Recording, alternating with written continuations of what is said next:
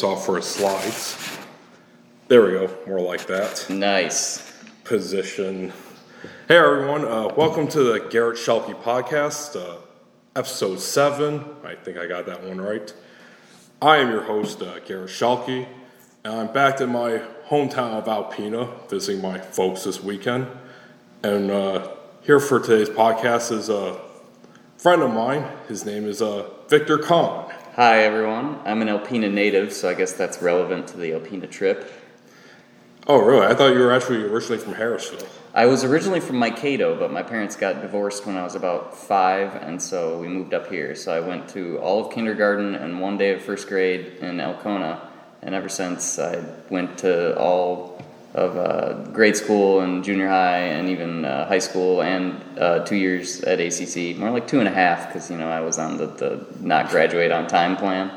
Oh shit! That's what happens. We literally just got your whole origin story before I asked. Oh, it. there's way more origin story than that. Well, before we begin, Victor Kahn is a Alpena native, musician, meme lord. Denizen of the internet. Yeah, that's a pretty good way to put it.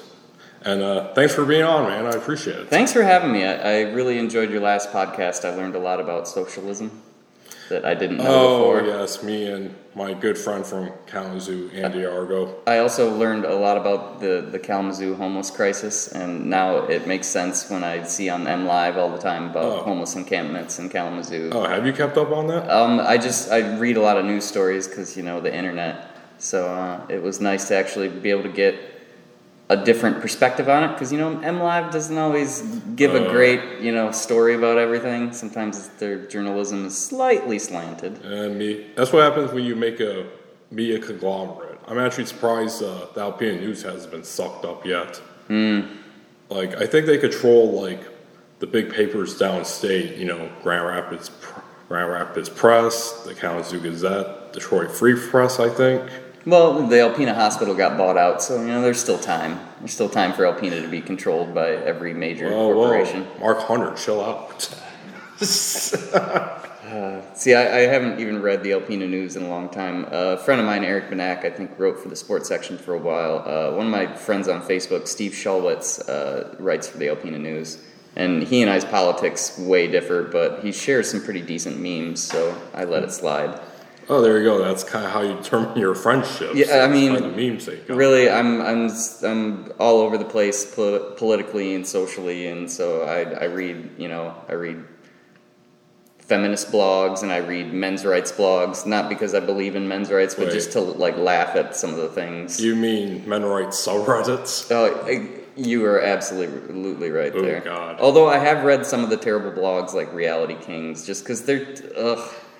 Uh, it's, Wait, Reality Kings, isn't that a porn site? N- or it's Return of Kings or something like Oh, that. Like I think I get what what sucked me in because I love Tolkien was Return of Kings. Like oh, this must be a Tolkien blog. No, no, no. He's talking about how to uh, to bed women in as few steps as possible with the maximum amount of lying happening. happening. God, uh, the the and the moment I knew I would not ever be interested in being part of the men rights movement was uh, this is a pretty infamous thread on the subreddit on the Reddit forum. I'm not on Reddit, so I'm just keep get. I'm not. I'm never on Reddit, so I really don't know the jargon or terms. I think it's some guy that claimed that uh, he uh, fucked some girl. You know, he went to sleep. Then he woke up and found her like scrummaging through the garbage. It was like, "What are you doing?" And she lifts out the condom, lets out like some ah ha ha ha ha ha ha, you know, indicating that she was gonna get pregnant that way. And he chased after her, beat her up. So it's like, be careful, men. You know, ladies out there are uh, coming for your jizz that you throw in the trash. Ugh, yeah. If, if you see a woman with a turkey baster, just run. I yeah. guess. After Uh, that, I was like, yeah, no. Those are like Bigfoot and UFO stories. I'm pretty sure uh, it's not the reality of the world. And when I say I read feminist blogs and men's rights blogs, it, I'm not equating the two. So try not to kill me if Oh. you see me in person. One has actual problems like I went to the doctor and they won't give me birth control because they're crazy religious, and the other is like, why won't this girl sleep with me? not quite the same. Yeah, geez, life is tough, man. Yeah, you know. starting off on a great foot here. Let's talk about the internet. Actually, let's just go into your origin. Okay, Victor Kahn, where are you from officially? uh, I'm officially from Alpena, although I've spent quite a bit of time in the last years in both Harrisville and uh, Tawas because I was staying with my dad. And I was living in Harrisville for about four and a half, five years, and then uh, I broke up with my girlfriend, so I've been bouncing around between different places ever since, trying to get established again. I just recently moved up here to Alpena, and I started a job at the Fresh Palette, and I'm looking to get a house. And I love searching Zillow for houses on the north side because it's like, oh, this one looks like a murder could be committed in it because it's just so sketchy, and and Oh, they're like twenty grand, so your mortgage payment would be like hundred dollars Nice. a month. Well, if you were to murder anyone out here, North Side would be a good place. I mean, it's old enough, it's, Mm-hmm. it can get dark enough. You got the nice paper plant that cover up the Oh. smell. Yeah, that's the one thing I did not miss about Alpena was the smell. Like as soon as I got back here, like to one deep breath in the morning, I'm like, Ugh, I didn't miss that, not at all. Now, I've I've lived out of Alpena since 2009, and uh, whenever I come back, whenever I get that whiff, it still surprises me, even though I should be used to it because I grew up here. Mm-hmm. I mean, last night my folks and I were coming back, coming from uh, Austin Brothers Brewery third anniversary party. Mm-hmm. We are going downtown for Way Out Wayne, see him perform at the Fresh Palette and that uh, wine place I forget the name of. Thunder Bay Winery. Thunder Bay Winery. My bad. Holla. Yeah, and uh, yeah, we're on the we're going through North Side, and it just hit me like near the CIA restaurant. Do you know the story about the CIA restaurant? Because every time I drive by, it's it's not open. So maybe it's, Well- it's you can only get in if you're like a Russian mole or something. Oh, if only they all come down Pino. But uh, no, we've my folks and I ate in there once. It was all right. It was all right. Yeah, uh, my folks actually used to know it back in the day when it was like the hot spot. You know, like the twenty-four hour place, kind of like what John Boy's is now. Yeah. But that place went out of business. Now it's CIA restaurant, which everyone's like, okay, what's up with the weird name for one? Yeah. And two, why you have these stupid fucking hours? Yeah, because it's never open when I drive by. Maybe I don't drive by during the, you know, maybe it's like a two in the morning type deal. They open when the bars close. Actually, I think it's more during the day. It's like, Really? Because I swear I've driven by during the day and been super confused. well, it's it's some stupid shit like 10 a.m. to 2 p.m. or something. oh yeah, that's probably why I went by Uh, at three. Idiot me. I don't know. we ate there and we've ate at worse places, but you're not missing much for now. Hmm. You might as well just help John Boyce. Well, I, I ate at Austin Brothers for the first time uh, probably a week or two ago and had sushi. And wow, I don't necessarily want to you know be like sponsored by Austin Brothers. Austin Brothers sponsor me, but um, man, that was good sushi. It also helps that my friend uh, Adam, who I've also played in bands with, is Oh, a chef yeah. there. Or Oh yeah, Adam Newman of Murder a, Party. yep, also known as Chubby McCarlson. who now lives up here in Alpena. He promised to make Alpena gray again, and no offense, Chubbs, but uh, he's still got a lot of work to do. It still stinks. Uh, I've been The north side does, literally and figuratively. Yeah, I, I've been staying out at my parents, and they live ten miles out of town. And this morning, that's what I woke up to was the smell of particle board or whatever that stink is. God, what, what is it called now? Like, where I grew up as Abitibi, Mm-hmm. And then it was ABT Co. I, I, I can't keep track of Yeah, all the yeah, we just- buyouts. yeah, we just call it Abitibi for Yeah. all of it. That's the stank. Well, part of uh, my origin story uh, around here is uh, once I was in grade school, like as far as like me being a musician. Um, Yeah, that, that's a that's a good point, folks. When I message these uh, awesome folks I would like to interview, I throw out some subjects I would like to talk about.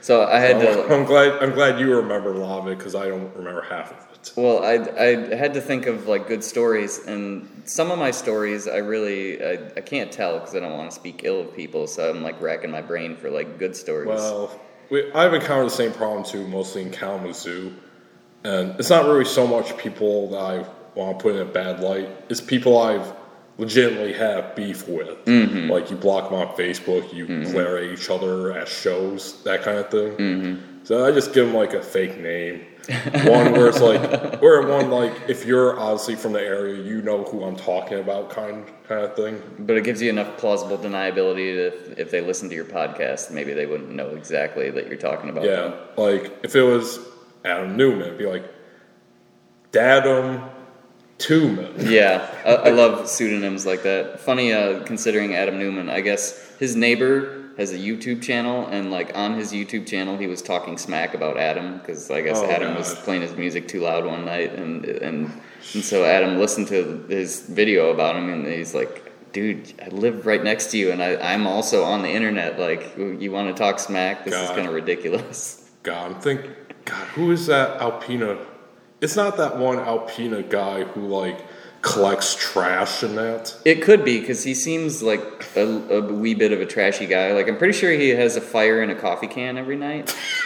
and like the one night I was out there, he was like playing with his. He wasn't just playing; he was like brushing his cats and like speaking to them in in you know only the way that an owner and a cat can talk to each other in like ridiculous voices. Uh, I, he told me he was gonna. He, he told me he was gonna link me the video, but I haven't seen it yet. So uh, I definitely I, Here's a video of me talking shit about your friend. yeah, I, I really I, I love stuff like that. I love all the drama subreddits like Am I the asshole or like Tales from Your Server or Yeah. Petty Revenge or Have, have you been on Alpena Topix? uh, no, I just finally got added to the Alpina buy and buy sell and trade. No, so, no, uh, no, no. This is not on Facebook. This is on Topix. T O P I X. I don't think I've ever been to Topix. Holy shit, dude. Uh, go on there later on is probably the closest you'll get to a cesspool in Alpena. Mm, well, aside from you know just the town in general. Yeah. no, no. This is actually worse than the town. Like Mm. A lot of drama. Oh yeah, totally. Totally. It's a pretty much. Think of it like 4chan for Alpena. Oh, dear lord. Everyone except for like a few jerk offs who don't know any better are all anonymous.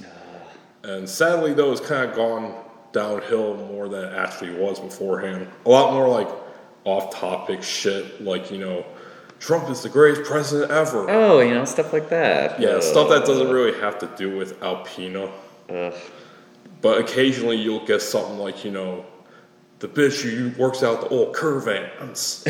I get enough of that on Facebook. I, I love when I see my friends talking smack about like, oh, the the morning crew at the Diamond Point Shell are just terrible. Like they, they feel like it's a burden for me to come in and want coffee at seven in the morning. yeah, it's basically the good stuff is like that. The Uh. other stuff is just ranting about shit that doesn't exactly have anything to do with Alpena. Mm. I wonder what's wrong about me as a person that I enjoy like malicious compliance and, and silly things like that. Is, Yeah. Does that mean there's like a black part of my soul that enjoys like silly drama and people Dude. getting their comeuppance? Dude, I wondered that I wondered that same thing back when I was a teenager. But then again, this was when I was like looking up really fucked up videos online, or watching like Faces of Death Yep, from yep. Family Video. Yep. Half of it was which was bullshit, Mm-hmm. that's another topic. Uh, I'm I'm I'm so not into blood that I could never do the faces of death. I one time I worked at Big Boy and like a a glass thing exploded in my hand because it had a crack in it and I was putting it in the freezer straight from the dishwasher at the end of the night. And it almost blew my thumb off. And as soon as I saw the blood in my thumb, I, it was like an old cartoon where like all the darkness was closing in on me. And my manager grabbed me. He's like, "You're gonna fade out. Like, keep it together." So like, Hang in there, Victor. Uh, we'll get you. it was funny that, and it was a school night. I was still in high school, and I had to go to the emergency room and get my thumb stitched up. You can still kind of see the scar a little bit. It went Oh. from there Oh, I'm rocking. there. I'm rocking that too. When I uh, worked at a re- worked at a restaurant in Schoolcraft, Michigan, if you can maybe see it a little bit, Mm, yep. that yep. was when nothing like really, um, really exciting or anything. It's just a glass broke. I try to pick it up, and then Yep. Glass will slice you so quick. And so I'm in the emergency room and I didn't get home till like maybe one in the morning. And of course that's like the thumb on my hand for like fretting guitar. You know, I could miss this thumb totally and just like strum my guitar with a stump, but you know, it's hard to do chords with your left hand when you're, you know, right-handed guitar player and not be able to like put your thumb on the back of the neck. So that sucked. I, I couldn't play guitar for like a good week and a half, two weeks, because every time I tried, it would start stretching the, the stitches, and it just hurt hurt really bad. Okay, uh, well, let's get back to the origin story. All right, so origin story. Okay, okay, so, okay, so uh, you you're currently back here. Yep, I'm currently back here. I'm trying to start a band, so of course that's fun. Um, Yeah, uh, where where do you go to school at? um, uh, I started at Ella White Elementary, and that's where I really, really got into music because I sang in choir both fifth and sixth grade, and I wanted to join the band too, and I had my heart set on playing the drums. So they had a little practice pad and two sticks, and I picked up the sticks and dropped them, and they're like, "Here's this trombone," and I'm like, "Uh." So I was I wasn't in band; I was just strictly in choir. Yeah, was this like your first instance that you like music and wanted a career in it? Well, my dad and my dad is like super into music. Like I feel like I came out of the womb like knowing all the lyrics to all the Beatles songs, and uh, so my dad always listened to lots of different like the Stones and Bob Dylan and the Beatles and the band and stuff like Oh, that. Very quickly, uh, have you read that that bombshell that Paul McCartney dropped this week? I feel like I've seen some some interviews lately where he's talking about how he wonders how John Lennon if he would still like his music and and some other stuff about Really? like who wrote, really wrote which song and stuff like that. But That's vastly different than the stories I've been reading. Oh, okay. So what? What's what's the story that you've been reading? Uh, basically, it's about how him and John Lennon, I think, is either like right before the Beatles got big or like right before the band itself started. Talk about how they uh, occasionally like to masturbate together, Oh, yeah, nothing With- wrong with that. along along with their lads. Uh, You, Sir Paul McCartney went into extensive detail of how this would go on. was this on like the Howard Stern show or something? Or No, no, it's it's straight up on straight up was all over Facebook. no, I can't say that I, I heard that. Okay, I'm just gonna show it to you quickly. Let's see. They say never meet your heroes, folks. Uh, never read stories about your heroes masturbating together. Well, It well, takes all the magic out of it. Well, you see, uh, I came. You see, I've always been. Uh, yeah, here we go. From the Independent, Oh, the most trustworthy of news sources. Here's the headline. Load. Paul McCartney opens up about masturbation sessions with John Lennon. No, technology. God damn it. Okay, I reviewed the settings. Okay. Paul McCartney opens up about masturbation sessions with John Lennon and using prostitutes in the Beatles days. Somehow, I, I guess that really doesn't surprise me. You know, the creative types were weird in general. so, Oh, you yeah, know, totally. The the the guys that masturbate together write great songs together.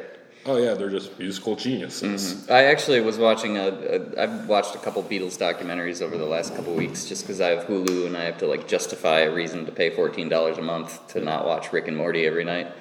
But uh, I guess as far as like the output between the two of them, they write they wrote more hit songs than like all the Bachs and the and the you know Mozarts and who people who had huge careers maybe it's not you know a, a great comparison because uh, you know they're writing symphonies but as far as like writing pop songs like their output was incredible compared to just about anybody else in the history of music Well, let's, what's the other iconic duo? What was it? Uh, the Rolling Stones, Richards and. and uh, um, jagger Yep, Richards and Jagger. I've often heard them put together for uh, songwriting duos. there's a lot of people that say that that um, the stones stole a lot of just really good uh, blues stuff like your robert johnsons Oh yeah, they like totally that. did. That's just- that's that's actually one of the reasons why I'm not a big Beatles fan. I've was when I was a little kid because I first getting into music. Mm-hmm. You know, just go out buy cassettes at uh, not Fye, but it was like the, what was called beforehand. camelot Camelot. Uh, yes, I miss that place. I miss the place that replaced that place. They had a store called War Games North that sold like magic cards and dice Yeah, and yeah, I went in there. and games. I guess they had a problem with theft because uh, that place was kind of huge and there's just so much stuff in it that it was easy to pocket stuff and walk away. I missed Alpena Mall the way it was when I was growing up. I guess I've, I've heard from people that all the machines from 2 Bit Arcade exist in a storage unit somewhere. They took three or four of the working ones out, and they are down at the J.C. Penney end Yep. in a little alcove. Yep, and it used to be like a big room in itself, but it keeps on getting smaller, smaller, less of them. like anything in the Alpena Mall, it just keeps getting worse. Oh, God. Alpena Mall don't like ban me or something. Maybe I want to like fast walk someday when I'm old. I still hope you're there. Move Shit. my arms. Shit, if you really want to make a big business in there, uh, start up a pet shop. That's one thing that the area doesn't really have is a, a good pet Uh, store. I'm kind of kidding. There used to be one there. Did there? but It smelled. Oh, they always horrible. do. They always. I know do. that was the problem because the smell came out into the rest of the mall, Hmm. and it was across from. Uh, well, it used to be a cafe. Now it's just a.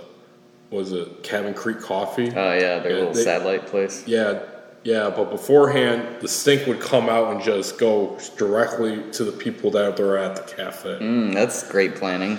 Everyone hated it, so it's out of there now. Ugh. Well, uh, back to musical origin story. Yeah, musical origins. So I I didn't really appreciate them trying to give me a trombone because if if you're not familiar with who I am as, as a human, um, I'm tiny. I'm like the tiniest human. I'm like five foot four. My arms are short. Like so, to give me a trombone is like a, a musical death sentence. Like it's just not going to work out for me in the long run. So, what instruments do you uh, perform with? So I uh, I play bass. Kind of that's like my worst. Uh, I play mainly rhythm guitar and I play drums and I also sing. And uh, I can pick out lines on a keyboard a little bit, but you know I can play accessory, you know, percussion instruments, tambourine. I like to say that I play a mean tambourine, but uh, Hey, Mr. Tambourine Man. There's a really good video on uh, YouTube by a band from Ann Arbor called Wolfpack where they go into like sweet tambourine licks from the past, and it's kind of tongue in cheek, but I super appreciated it as a musician because sometimes sometimes tambourine can make a track. You know, it sounds silly, but Uh, triangle. oh oh yeah. I, actually, I've never I've never got to like be the guy that just hits the triangle once and then mutes it real quick. I've always had that dream. You know, dream big, follow your dreams. All right. Um, but- Actually, uh, before we go further, uh, how old are you? I am 36. I graduated from Alpena High School in the year 2000, in the height of the Y2K paranoia. Okay, good. This actually kind of gives a timeline and something I am interested in talking with you about, along with Adam and Rob, whenever I get them, and is basically the Alpena music scene back when you were a teenager. Mm, I can talk a little bit about that. Yeah, I would I would like to talk about that because uh, I graduated in 2006, Mm-hmm. and uh, I guess I could go into it, but the scene that I grew up with, I honestly didn't like that much.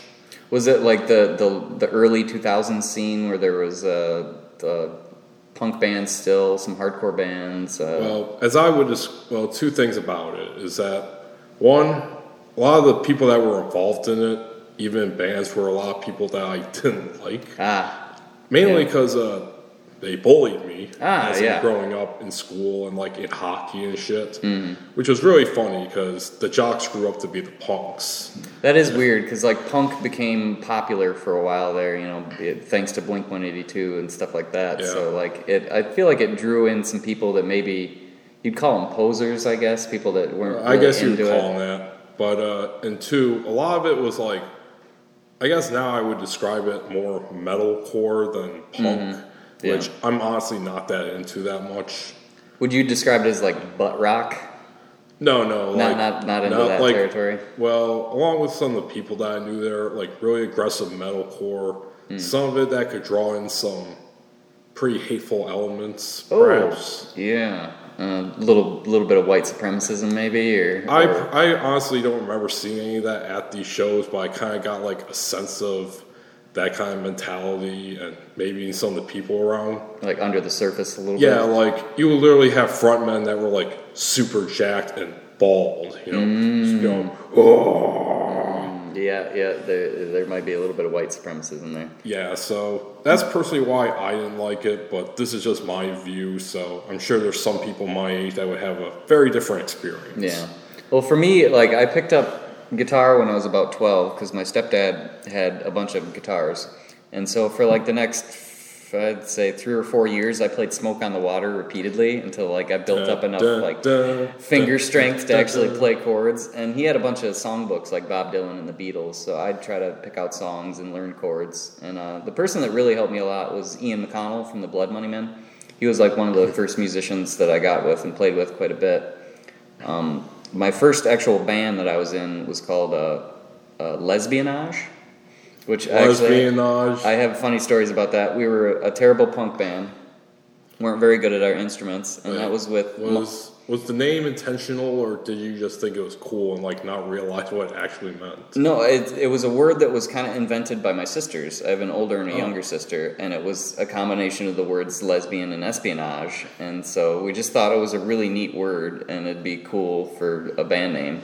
So we went with that. By that point, Ian wasn't really into what we were doing with music, so it was just myself and Mike Gakey on drums and uh, Chris Williams on bass. And uh, like I said, we were really terrible. Um, somehow the school got wind of that. You know, we were going to play some school-related show. I think uh, a guy had had uh, made a flyer for us, and his mom was kind of religious, and so I think we had spread the flyers all around school. So I'm getting off the bus from Oxbow, which during the day at Alpena High School they bussed people over to this like alternative school just because they didn't have enough classrooms. So Oh. on my on my way back, I get pulled off the bus, and I'm thinking that somebody has like narked me out for having cigarettes or something. So I'm surreptitiously like trying to to put my cigarettes like in my pants, you know, so I don't get busted. And they sit me down in the office and they slap the flyer down, and then I'm like, oh, they want to talk about this. They're like, would you say that your band is for or against homosexuality? And I'm like, oh Jesus. because it, it really doesn't agree with the Christian moral values of our high school. And at that point, like high school was was a permanent fight the power type situation for me because I thought that that was total bullshit. So uh, they didn't want to let us play the show, and finally they let us play the show. And we played 17 songs in 22 minutes. A lot of them were like Now, 17 songs. yeah, th- that's the type of band we were. We played is- a lot of like queers covers, like we'd have a ride doing Oh, that's heroin. perfect. And so we got done with our 17 song, 22 minute set, and the people from the school were like, "That's it." And it's like, really, you didn't want to let us play in the first place, and you're Do worried. you not know anything about like classic punk rock? Well, I, I don't think they were queers fans, and so Have you heard the Ramones? You'd think they'd be happy for us to get off stage, but really they were just disappointed that we couldn't fill up more time. so that was like my first foray into. I think that was a, a Gear show, which uh, Gear was a group at the high school called. It was an acronym that stand, stood for uh, Get Excited and Rally. You know, woo nineties. Jeez. Uh, so, and that was at the Merchants Building. So they would set up an indoor skate park inside this concrete building with no windows. Mer- Merchants Building, as in at, At the the, fairgrounds. County Fairgrounds. So they'd have another Alpena landmark, folks. They'd have people skateboarding inside, and bands would be playing in the corner. I do remember that actually, and it was before high school. It was actually when uh, skateboarding got really big here in Alpena, Mm-hmm. which of course meant I got into it, and I got called poser a lot. Mm-hmm. Well, I got called, I got called poser because I've worn a wallet chain since I was like 14, and I still am wearing the exact same wallet chain today. Here, let me slap it against the table a little Nice. bit.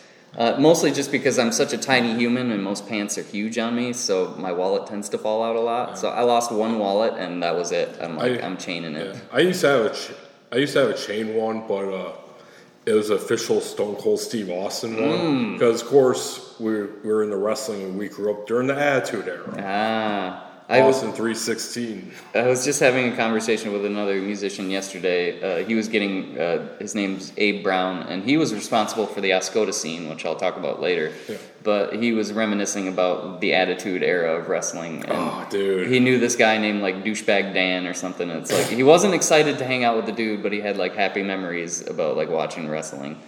Yeah. I, I got into wrestling for a little bit, I think, when I was in junior high. But I watched like the WCW with like the Yeah. Wolf Pack and all Yeah, that I, nonsense. that's how Uh, that's how we started too. My brother and I, WCW, you know, had the NWO. Like Yep. we were legitimately sad when Hulk Hogan turned bad and joined Uh. NWO. It's like D and D for jocks. I feel like that in fantasy Yeah, football. yeah. Then we got more into WWF. That was my phone. Uh, okay, we got more into WWF. Actually, first it was through uh, videos of like you know King of the Ring, WrestleMania. Yeah, yeah. We would rent those out at uh, that video store that used to be next to the Alpena Mall. System One Video. oh, I remember. Yeah, yeah. the yeah. sign's still up there, I think. System One Video. My favorite was Curvan South. Yep. Ben I used to rent a lot of Nintendo and Super Nintendo games from there with my friend Andy. Yep. Uh, And then finally we got into the Attitude Era watching WWF on TV. And somehow my mom still let, let us watch it, even though she wouldn't let us watch like Beavis and Butthead. That's weird because yeah, that's straight violence. Yeah, let's see. Um, you got one group that tells people to suck it. You got the Undertaker, who's a literal cult leader, making people drink blood and hang them on crosses. You got Mm. Just wholesome family fun, you yeah, know. you got you got Val Venis, who's like literally a porn star. yeah, yeah. Let's have our preteen and teenage sons watch this. Nothing wrong with that, you know. It teaches them, you know, skills like banding together and cooperation and elbow drops. I know it worked well for me. I mean, here I am doing this podcast now. It gives you good, happy memories. Yeah. Okay, so uh, how? Okay, you gave a few instances of shows you did, bands you're in, bands you know. How would you describe the atmosphere of the Alpena music scene around this time when uh, you first started taking part in it? Well, when I first started taking part of it, some of the bands that were big were like Mild Seven, who is now known as Moto, and they are still a band, and they they're in Grand Rapids. They recently, uh, like end of July, played a show in the alley by the Fresh Palette. Oh, and yeah. it was like a high school reunion. There were 200 people from like around my graduating class. You couldn't throw a rock without seeing somebody I went to school with or saw at other shows.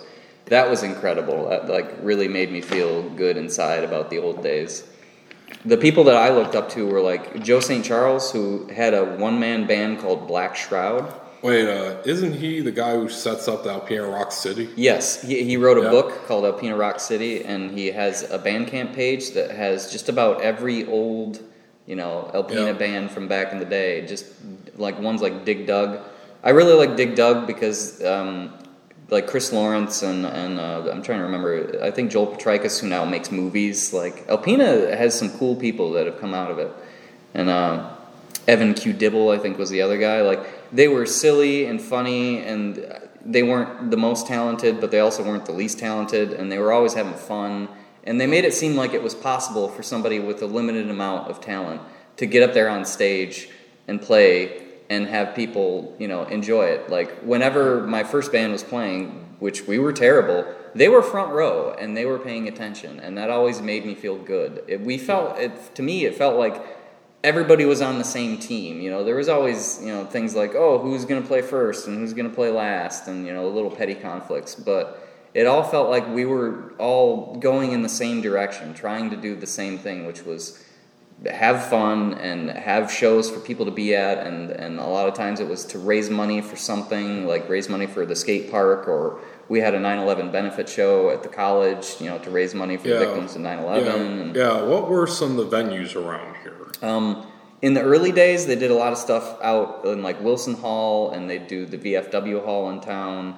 Um, we did a couple shows at um, the big park in at the band shell. Those are some of my favorite ones. Were the ones at the band shell because you could hear the bands all over the entire town. Like you could go all the way down to Big Boy, like two miles away, and hear just punk rock. You know, it just it was it always just made me smile, like being able to hear bands in town. Um, trying to think of some of the other ones. Uh, Yeah. There was a festival called Scottstock, which was out in the middle of nowhere in somebody's barn. Uh, there were quite a few at the Ossineke Hall until you know we got a little bit too crazy. I think there was a hardcore sh- a hardcore show where ceiling tiles got pulled down and somebody pulled a sink off the wall or maybe broke the Oh, that, toilet. That is punk right there. My favorite Os- Vandalizing. shit. there was there was an Ossineke show where a band called Kid Brother Collective, who they're on Bandcamp, and uh, they were an amazing like alternative style band. Like they were getting crazy, jumping off their amps, and I think it was the bass player's amp fell over in slow motion, and I was like right in front of it, and I just watched like, oh no, timber just crash on the floor. Yeah, that's actually. Uh, I don't remember how exactly you and I met, but I think it was through MySpace. And uh, Really? yeah, I do remember seeing a lot of pics of you at shows. Like, and Mm-hmm. Always since this, tagged pics. yeah, especially uh, since it was MySpace, you had a lot of uh, funny captions there. Like, uh, there's one where it shows you moshing. You know, Yep. you're like this. I think I think you wrote like "Jew Smash" on there. Yep, yep. That was actually at a place called PS 150 in Tawas. And the history of Northeast Michigan's music scene, there were like sort of eras. and it moved around a little bit. So like when when things got too violent and stuff got destroyed too much, like there were civic center shows, but they always wanted insurance and security, and like it was a lot of money to rent the hall in particular. So things kind of moved south for a while, and they were doing them. It, my friend who I mentioned earlier, Abe Brown, we had a lot of shows at the Legion Hall in Oscoda. And, Uh, uh, that's another thing. You mentioned that there's Alpena scene, Tawas scene, Oscoda scene. And they, they Oh, what- crossed over just a little bit. Okay, were there like any like really noticeable differences besides just general location? Just different bands, and sometimes bands from up in Alpena. Like I was in a band with uh, Joel Choate, whose dad owns the guitar store, and another guy named John Wapplehorse. And uh, Wapple horse. yeah, he was he is an amazing piano player. Like he was classically trained, And knew That is an amazing stuff. last name too. He really he's got one of those names. It's just great. Uh, we were in a band that was like I played drums, John played keyboards, and Joel rapped. So like uh, the keyboard player would play like Toccata in Fugue, and I would play rap beats, and Joel would freestyle over it, or uh, John would play like Mario music, and like I would drum, and Joel would rap over it. Nice. That was one of the bands that I was in that that had transferred over and played a show down in Oscoda. But there was an indoor skate park in, in Tawas City. That's the picture that you saw where I was moshing. That's where like the Hubies played a lot, and like some of the other bands that were from Alpena went and played shows because there wasn't really a music scene as much in Alpena anymore. And that was probably 2004, 2005, 2006, and that was Oh, like yeah. towards the end of it. I feel like it started really dying about 2008, 2009 with the, the era of cell phones and laptops and always on internet, there's just not as much incentive to like spend a lot of time practicing and hanging out together and Yeah, but yeah, around that time, 2000 2007, 2008, I uh, moved back to Alpena from spending a school year in Traverse City, and uh, I was working for the Al- Alpena Community College paper then, because I was formerly a journalist major, and I uh, tried to do a story on the Alpena music scene, and uh, I talked about, I tried talking about to three people, only got into one. One was like this metal dude, metalhead dude who uh, hated one of the other guys that I was going to talk to. Oh, no. Figure. Oh, no. And he's a tattoo artist down at uh, God, what was that one place that was over here? concert connection. Yeah, Concert Connections. He was like tattoo artist there. Very intimidating, uh, very racist metalhead. Mm. So I was like, yeah, I don't think I could quote the majority of your stuff because you're dropping a lot of N bombs right now for no reason. Oh god, N bombs? oh yeah. Oh no. he hated hip hop. Let's put it that Hmm. way. And the the other band I tried to talk to was Crown ninety one, but uh, they never responded to my messages, so I don't know what's up with that.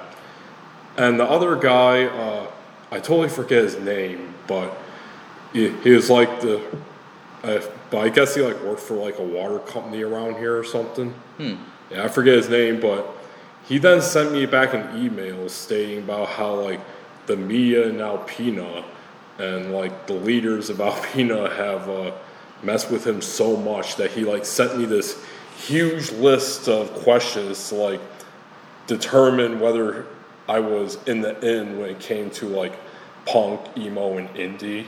You had to like pass like a loyalty test to be able Yeah, to write yeah, about it. yeah. Like how much? how much of the history do you know? What are some of your favorite emo bands? And, Oh like, lord. I was like, oh god. You know, the minute I put Dashboard Confessional, he's just gonna freak his shit and block me. Oh, so no. I just never responded to it, and the story never happened. Oh, that sucks. At, at Adam's house just the other day, there was an article that is very yellowed now because it was probably pretty old. From it might have been from the Alpena newspaper, and it was like talking about the Hubies.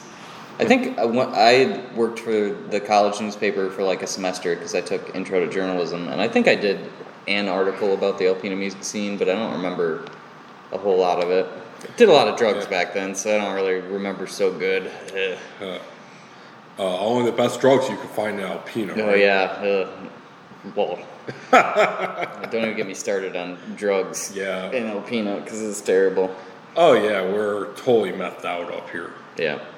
And uh, before I even knew what methamphetamines was or were or are, uh, uh, I was hanging out with this girl that I met at college, and she just out of the blue showed up at my house on the north side one day and like her pupils were like as big as her eyeballs were, and she must have been on some meth or something, and she like wanted to do all this stuff and was super excited, and then right away I'm like, this is a bad time. Like Uh, you need to like sit down, drink some water, Uh, like. Dude, I, I used to have Mobile Patrol on my phone, that app, where you can like look up people f- from different zip codes and see like who's currently in the county jails and that. Oh, oh, So oh I, I would look up the ones in Alpena because even in Kalamazoo and Grand Rapids where I lived, even though I lived there a number of years, I'm not as familiar with the people there as I, I am here. I would look up and like every time before the app went to shit, it's back now, but I haven't downloaded it. I would always see at least one person that I knew in there, and holy shit, were they methed out Yep. for the looks of it. I used to see a bumper sticker a lot. It was like Alpena vacation, leave on probation. Yeah, see that one. Uh, I mean, there's even like a girl I asked out once that was on there. I'm like, oh, I dodged that bullet. Mm. yeah, Shit. yeah. But as far as like the music scene up here, like is and and like the feeling of it, like I really do think it was kind of like a band of brothers type situation or a band of people, even though it was predominantly male. You you found like the the Oh, yeah. the drummer for uh, Go Banana, who's Becky Lawrence. I think uh, she is married to a guy who's in Mustard Plug. And Oh, They live in Grand Rapids. Yep, I actually saw them again last week. They're hometown heroes. Yep. And uh, trying to think, there weren't. Um, there were always lots of women at shows Well, and that, stuff like that. Well, what you're kind of saying is just kind of been with indie and punk and whatnot forever. You know, Mm. even the beginning. So it's not like really shocking content here. But Alpena has has has. Uh, I think her name is Steph Chura. She's one of the ones Yep. that's gotten pretty popular. Oh, dude, I've been wanting to see her for a while now. I missed out because she was here with Yeah. Lipstick Jody from Yeah. Grand Rapids. They were awesome. But I was in Chicago at the time, so That'd probably be the only complaint about you know the the Alpena music scene was that it was a mostly boys club, but it's just what happens when there's a lot of boys around that want to play punk rock. yeah. Well, actually, I do remember one band from high school, and uh, they were actually a ska band, and this was before like the big metalcore, hardcore stuff came in. You ever remember a band called Omega Red? Omega Red, uh, yeah, that name sounds you- familiar. oh, you do. Because fir- first, I it took me a couple of years to realize the X Men reference for one. See, I wouldn't, uh, as much as I do enjoy comics and Marvel and all that stuff, I wouldn't have gotten. Is that like a. Uh, Omega Red's a Wolverine villain, like he's a Russian mutant. Ah, yeah, I has- remember him he from has the like cartoon, he has yeah. like the tentacles coming out of Yep, his hands. yep.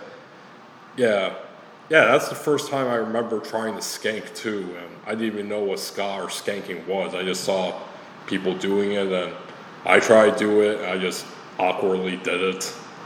There was an amazing ska band from probably the late 90s from Alpena, and it was uh, Chris Lawrence from Dig Dug.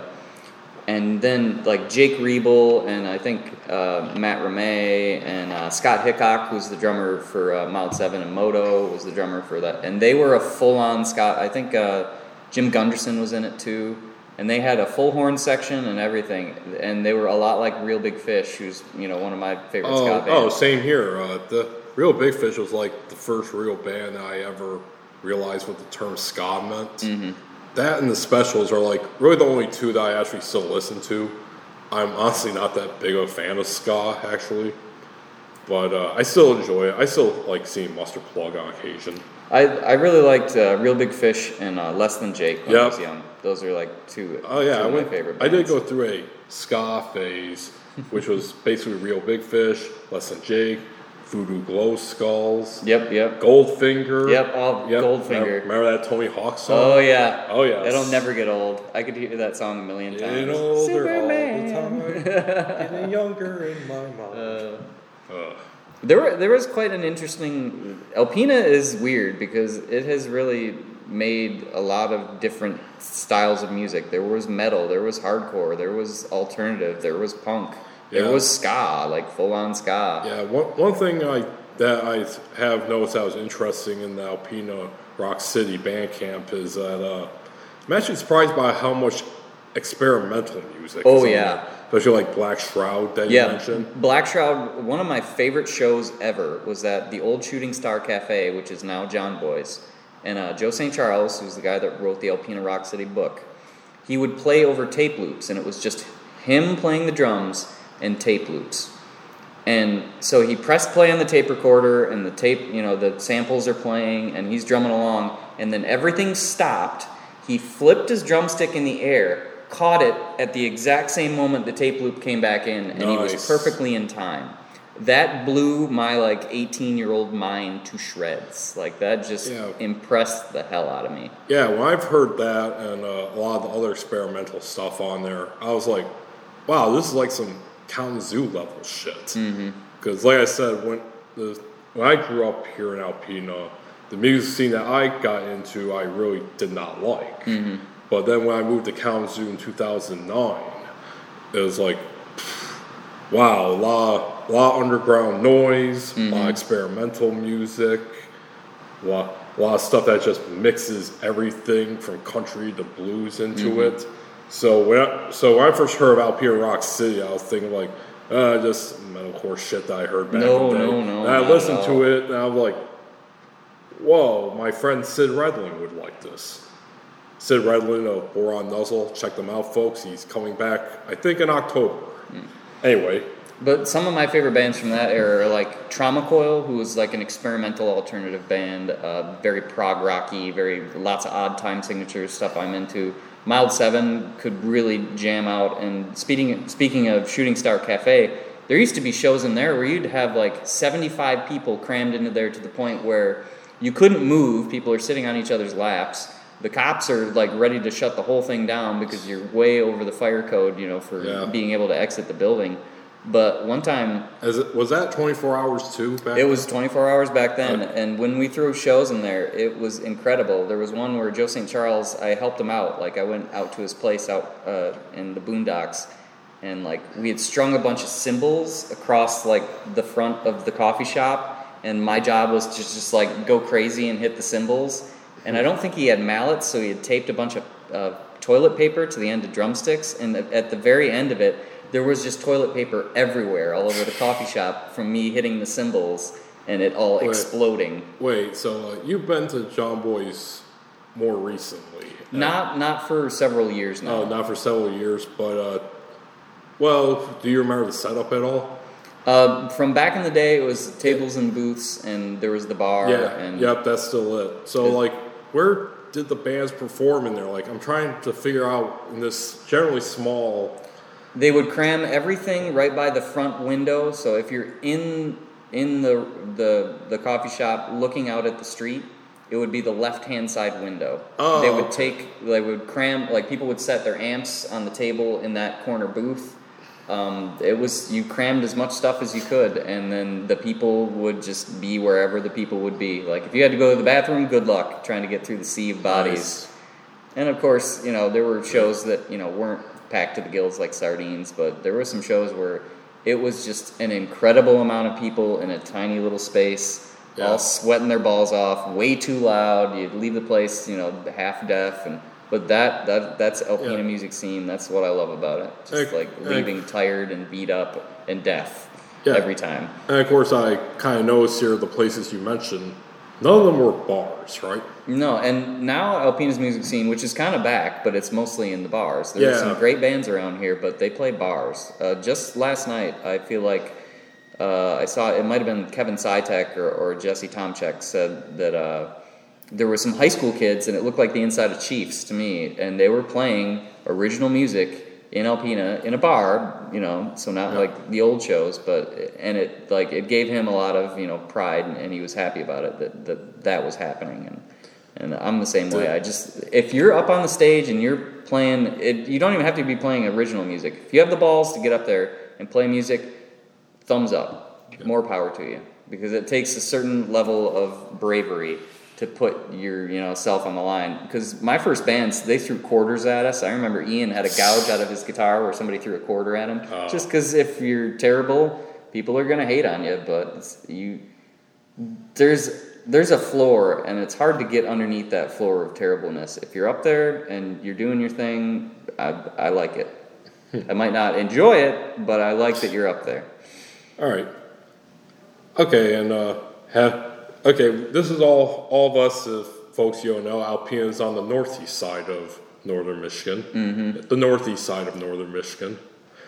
Yeah, uh, have you ever, uh, have you, tr- during that time when you we were active as a teenager, did you travel outside of northeast Michigan, like say, or to the northwest side with Traverse City or downstate at all? I think when I was playing with, with John, in, uh, we had a band called Patterns in Paris that then became Mason Proper. We played in Gaylord once at a little cafe. We played in Charlevoix once outside under a pavilion, and that was a beautiful show because Charlevoix is just gorgeous. I mean, the west side of the state is where all the money and the tourists are, and Oh, so yes. we played a show over there at a little pavilion in Charlevoix, and it was really. We played with another band that I loved, who was from Traverse City, called Tanuki Suit. I love the Mario reference. I still listen to Tanuki Suit to this day. They are like a, a prog rock, not really noise rock, because they're they're just all sorts of talented. And back then, they were like 16, and they were playing stuff that blew my mind, and I was like probably in my early 20s. Um, we I had played in Grand Rapids with uh, Patterns in Paris. Like uh, I think, trying to think of other places we played, but the only three that come to mind are like Gaylord and Charlevoix and Grand Rapids for sure. Yeah, I remember. Oh, and the UP. I w- I went up to the UP once and played a show with John and a weird side project band called uh, the Mitten State. Huh, do you remember where in Grand Rapids you played? Um, it was at the DAC, the DAC. Division Avenue Arts Cooperative. Oh, oh yes, I, I do remember there. I think I think they tried to resurrect a couple of years ago, but I think it moved around a little bit too. It wasn't always the the the, Well- the original DAC or the, the the the DAC that we played at was like the the back of it to get your stuff was like up three flights of stairs, but it was at street level on the other side. But there was like no parking. It was kind of a giant pain in the butt because it was on Division Avenue. well, yeah, DAC I remember was on Division. That's one I went to. Mm-hmm. Then uh, they got shut out due to gentrification downtown. Yep, I it, back like when we played there, it was probably 2004 or 2005, and it was just on the edge of like a sketchy neighborhood. Like you weren't sure Oh if you yeah, the to park Division is still pretty sketchy. but it's becoming more gentrified now. Oh yeah, and since ArtPrize is right around the corner, uh, a lot of shit's gonna go down with the homeless people that live in that area, as in the city and the police boot them out there. Hmm. Big controversies, obviously. Yeah, I actually I lived in Grand Rapids for a hot second with Joel Choate in uh, on Wealthy Street, right like a block and a Oh. half from Yesterdogs. Oh, what a coincidence! Because that's where I live, right on Wealthy Street. I've been there for five years now. I feel like uh, parts of Grand Rapids could be known as Little Alpena because there's so many people from Alpena that live down there, like your Rob Bruce's and and uh, Yeah. all the guys from Moto. Yeah, actually, that's a good segue there. We've mentioned I, we mentioned here, them here, but you are friends with uh, Rob Bruce and Adam Newman Mm-hmm. of Murder Party, West Side Rebellion. Was it the, how do you The pronounce Hubies. the Hubies? I always pronounce it the Hubbies. No, the, and if you want to know what a Hubie is, Yes, I think please. I think it's kind of like a half erect, a half erect penis. It's like not an erection, but not an all the way soft penis. I'm pretty sure that's what it means. Nice. Um, feel free to correct me, Adam or uh, or Rob, if I'm wrong there. If they ever get on here, Oh, and also the, another guy that was in the Hubies was Sean Shafto, who I'm pretty sure still lives in Alpena right now too. all right.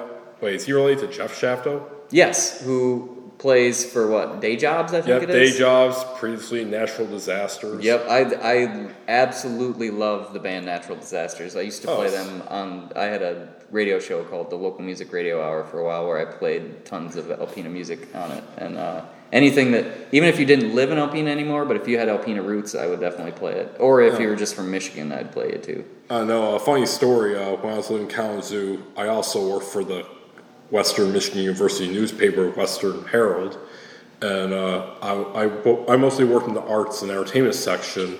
And by choice, I did a lot of like underground DIY scene stuff because it was more interesting than a lot of the junk that we would get for stories. So I wrote one on uh, Bike Tough, returning to Fat Guy House, yep. where Jeff Shafto lives. And uh, when I wrote to Jeff to talk about it, he's like, "Yeah, I remember you from Alpena. I think we played baseball together." I was like, "Oh shit, I don't remember you at all." But then we got to know each other again. It was all good. There were just there's so many good musicians from the town of Alpena. Like I couldn't even list them all if I tried. Well, let's talk about these two great great musicians, Ro- Rob and Adam. How did you guys meet? Um, I used to work, well, aside from just seeing him at shows, I think the first time I saw Adam, he was playing in a band called Nucid. He was drumming, and that was at a show right across the street from the Austin Hall in someone's garage. I think it was uh, a guy by the last name of Tolan. It might have been Rob Tolan or something like that. I apologize if I'm if I got that wrong. But they had a show in his garage. I think that was after like the Austin shows fell through from too much stuff getting destroyed. But so I met. I, I think that's the first time I saw Adam, and then uh, Adam's dad had a house behind Kiffmiller's on the south side of town, kind of over by where Dunkin' Donuts was, and I worked third shift at Dunkin' Donuts. And uh, Rob and Adam, I think they were in a band at that point called Robbery in Progress.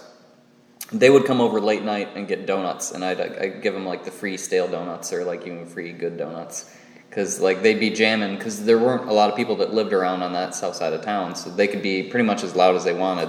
So Rob and Sean and Adam would come over Yeah. and get munchies late at night, and that's where I really, aside from just knowing Rob from school and from all the other bands, that's like when I started, you know, talking to him and hanging out with him a lot more. I think I recorded a Hubie's EP called uh, I forget the name of it now. Uh, I think. Well, I checked out their uh, discography on Bandcamp. Wasn't there one where like you record them at the band show? Uh, I recorded them at the at the the house that was over by uh, Dunkin' Donuts. I don't know if I ever recorded a bandshell show though. I it's Oh. possible that I did, but I recorded a lot of stuff. I recorded a band from Oscoda called uh, um, uh, Death or Glory. That was like my first. I bought like a bunch Uh, nice, of uh, nice Clash reference. to uh, yeah, and they they were a band that was a lot like the Clash, and they eventually uh, moved down to uh, Hamtramck, and I think uh, Jordan Wright, who was the lead singer in that band. See, these are Oscoda kids. He was just up for that show that happened at the Fresh Palette where Moto played. That was like a high school reunion. So he has like a solo thing where he just sings and plays guitar. So many connections between so many people. But Yeah. yeah, as far as, as Rob and Adam, like I knew them from school and from shows, and uh, and a lot from Dunkin' Donuts, just late night donuts and, and jamming and stuff. Yeah, very quickly. Uh, you say you work at the Fresh Palette now, right? Yes, I just started this last Monday. Which I assure you, you totally will not get fired for any of the content on this podcast. No, but uh, have you had a hand in booking any of the shows there? No, and uh, Really? I, I I just started there a week ago, and I'm just a, low, a Oh, lowly okay. day cook. That But- explains it. But one of the one of the things that I talked about uh, with the manager, whose name is Josh, who I went to school with, was that even though I'm I'm not a very experienced cook, I know a lot about music, and so I, I could be maybe a, a help when they do throw shows. Oh yeah, I could help do sound and stuff like that. Oh yeah, I was, that's the thing because I follow them on Facebook, and of course I check out their events, and I'm noticing all the bands they get in there, from Robin Adams bands to fuck, how you pronounce her name? Steph Chura. Yep, Or- Steph Churro. God, They had Larry McCray play like a Yeah, couple heard- months ago, and that, that. like I saw some videos on Facebook, and man, Yeah. that looked incredible. Yeah. They were expecting like a thousand people to show up. Ugh. Yep, Alpena's like it's got stuff going on. yeah, Lipstick Jody, and uh, and the, the one I saw with my folks who were very enthused about it, air quotes enthused, was uh, the legal immigrants from Grand Ah, Rapids. yep, yep, yep. Yeah, you know. So I'm looking at all this. I'm like, damn, they are killing. Fresh Palace is killing it right now. Well, Josh, the manager, he used to play in bands back in the day too, so he he experienced all the same shenanigans that I experienced Yeah, growing that- up. yeah, it's a big difference from a lot of the bands I did notice. I have noticed past few years around here, which are basically just your Cover reg- bands. cover bar bands.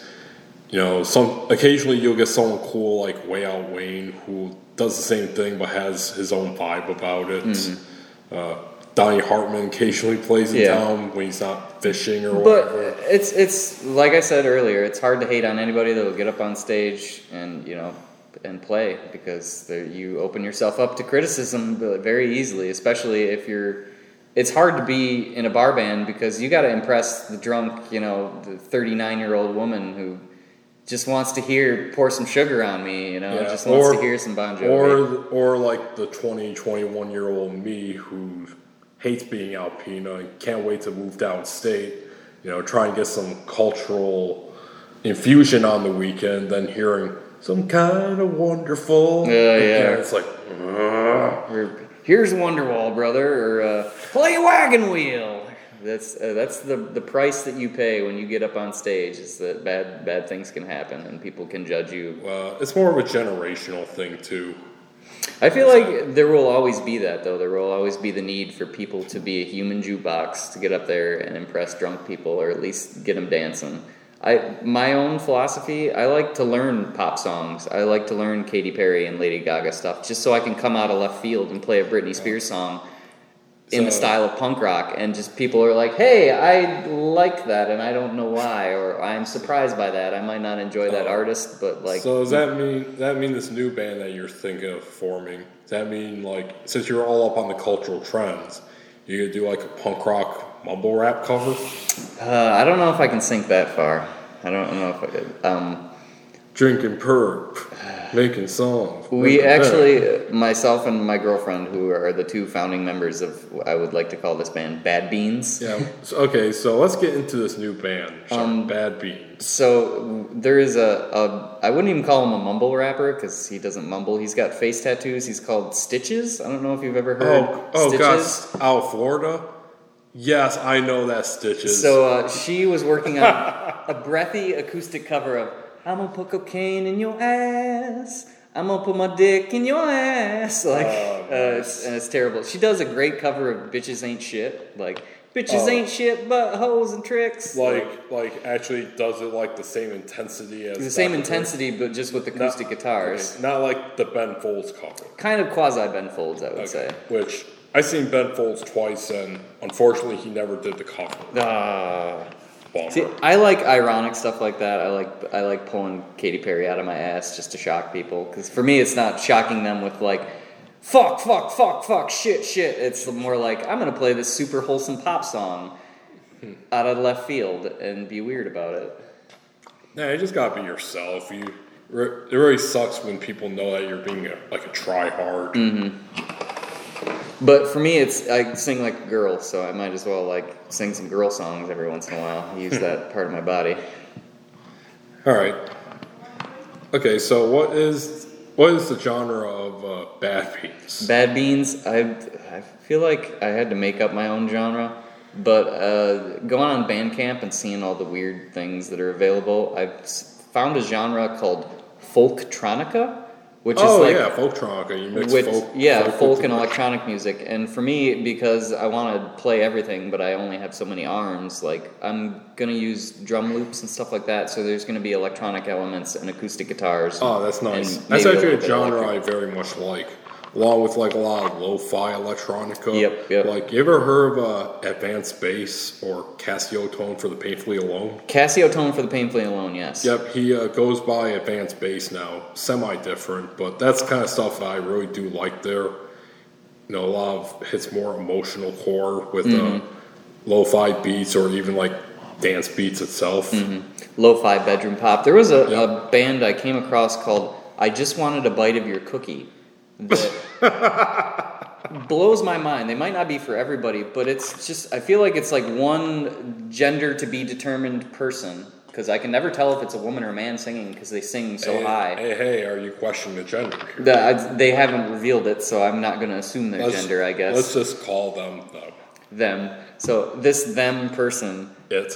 and uh, a bunch of electronic beats and they're like i wouldn't call it lo-fi it's like it's more like low money because like good beats and good you know samples you know require pretty decent stuff and i feel like they've just got like an ancient macbook and they're using the stock sounds but it works for me it's like one it's it's almost like they took an electric guitar and they don't have it plugged in, but they're miking it. So it's like this very very weird sound, and it just gets me right in the feels for some reason.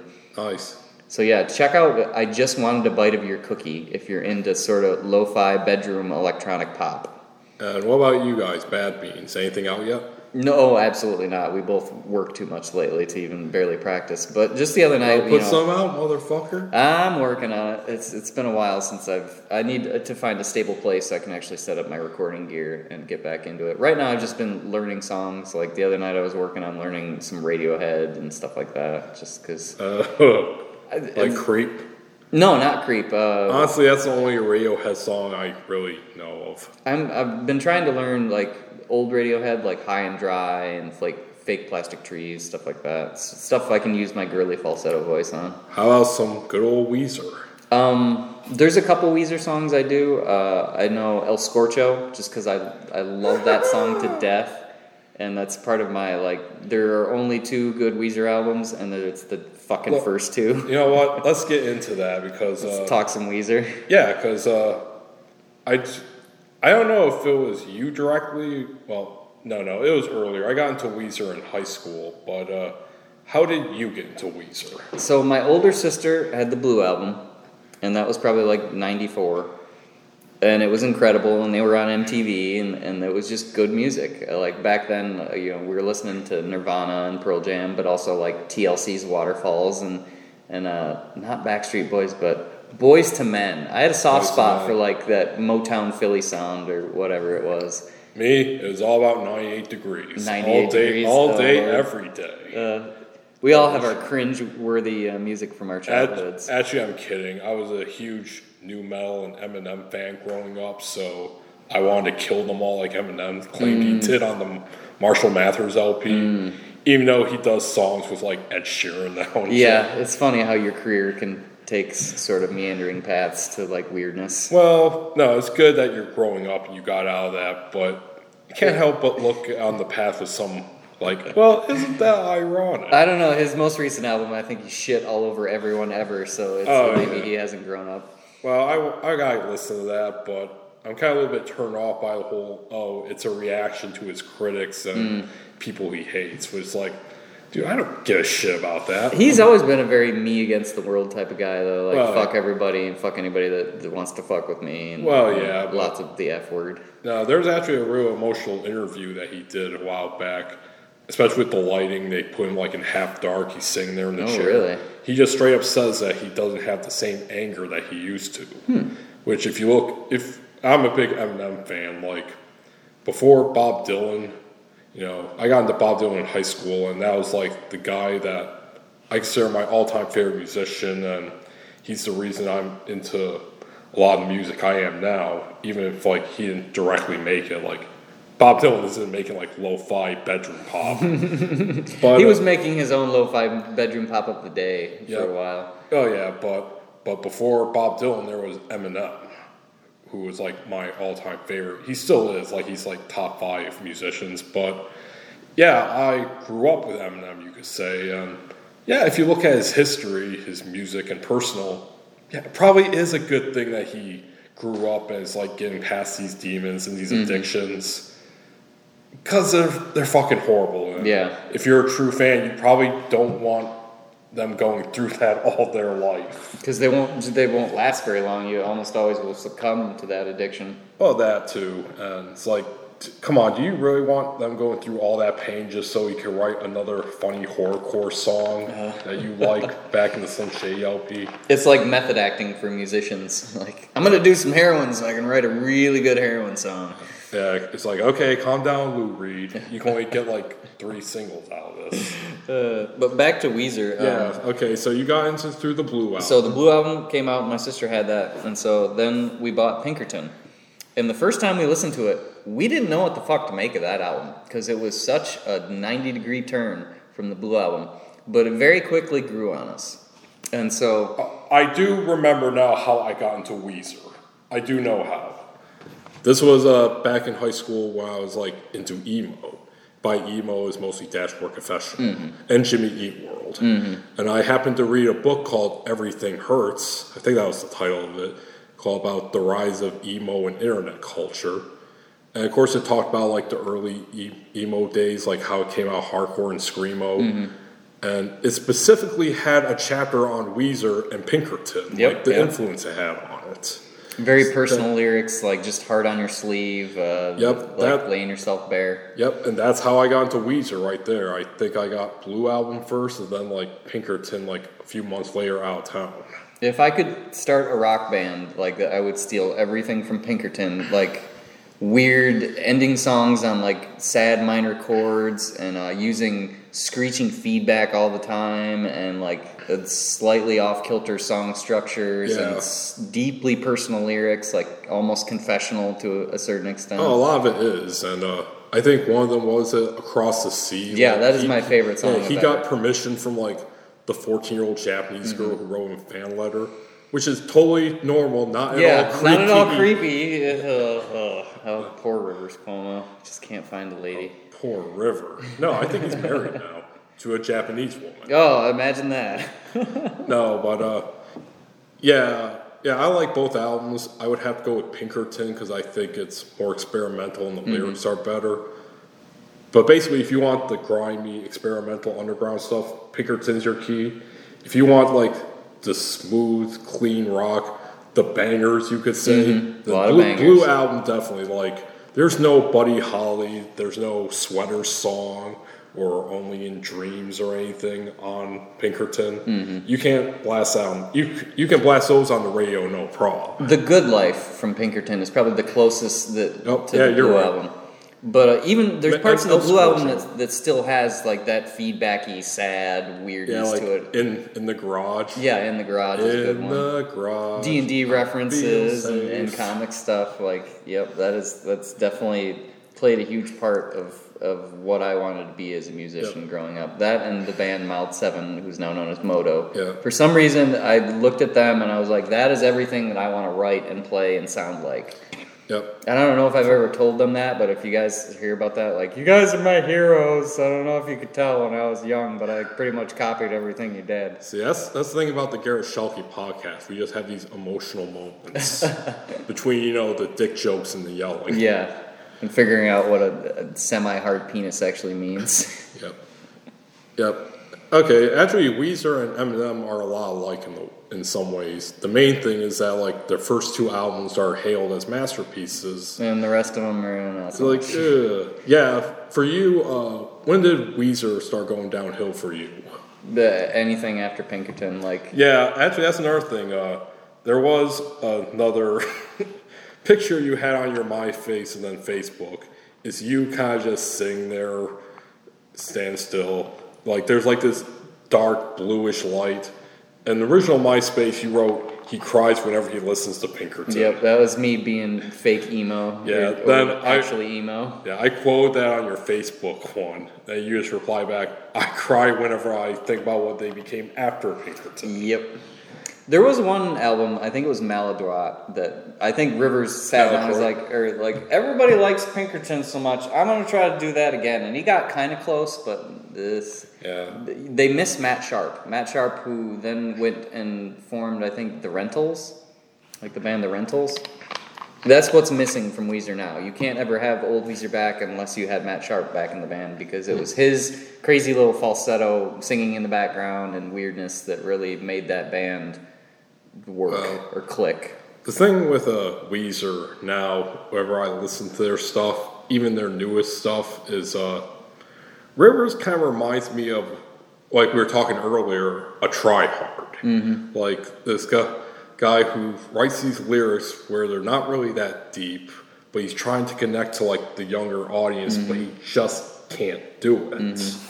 There, I've read stuff about where he mathematically uh, analyzed like Nirvana songs to figure out Yeah, like Green what- Day, and you know so- any pop song to figure out what made it tick and like how to recreate that. And it's like, for me, you let magic happen. You write a riff, and if it works, cool. If it doesn't, just you know, go write another riff or work on it some more, Yeah. or see if you can get it to click. And maybe it doesn't click for ten years. Maybe you beat your head against the wall over and over and over again until finally one day where you're half asleep, it comes to you, and that's why I think music and magic are one and the same. Well, that's probably not a good idea for Rivers, you know, the whole sleep thing that comes to you. I'll tell you why in a sec. But, uh, well, kind well, I actually am, in one ways, I am glad that he's not trying to reenact the sound and success of Blue Album and Pinkerton. Kind of like how I don't want Eminem to like try to reenact Slim Shady LP and Marshall Mathers LP. You know, yeah, even if you fail, I still want you to try new shit. Mm-hmm. Really, I do, because I don't want to hear the same stuff. But it's just the lyrical content. God, I used to think he was a good lyricist. I really did. Like when I, since I'm a writer and all, I really like to pay attention to lyrics, which is why like Bob Dylan's my all-time favorite. Oh yeah, yeah, he's great. Oh yeah, oh yeah. So like when I would listen to like Rivers, like compare him to other guys, whether it's Dylan or Eminem or Tom Waits, Joni Mitchell, or hell, even guys that could be more of his contemporaries, like Kurt Cobain. Now I'm reading this stuff and it's like, are you kidding me? Yeah. And okay, the guys besides some of the lyrics, some of his sounds are just fucking boring. Yeah. Like the Green album bored the shit out Yep. of me. Yeah, it was. It's like I was super excited when they got back together, but then when I heard what came of it, I was pretty disappointed. Yeah. Uh, if if you could set what is there like a favorite Weezer album you have that's not Pinkerton or Blue Album? Probably Maladroit. Or Maladroit. Yeah. Yeah. I remember uh, Dope Nose and uh, Keep Fishing, particularly, which I do think are both good songs. Mm-hmm. And Well, he, the thing is, I could still listen to any Weezer album after those two and not, you know, not hate it and, and actually get enjoyment out of it. But if I really wanted to feel feels and to like to be to have my brain be stimulated, those first two albums, even though I've heard them a million times, I can always hear new things in Pinkerton because there is so much going on. There's such a crazy interplay between sounds and and sonic landscape if you want to get all crazy Yep. with it like it depends on what mood you're in. It's like one of those pictures where you stare at it until it, the 3d image becomes available for me.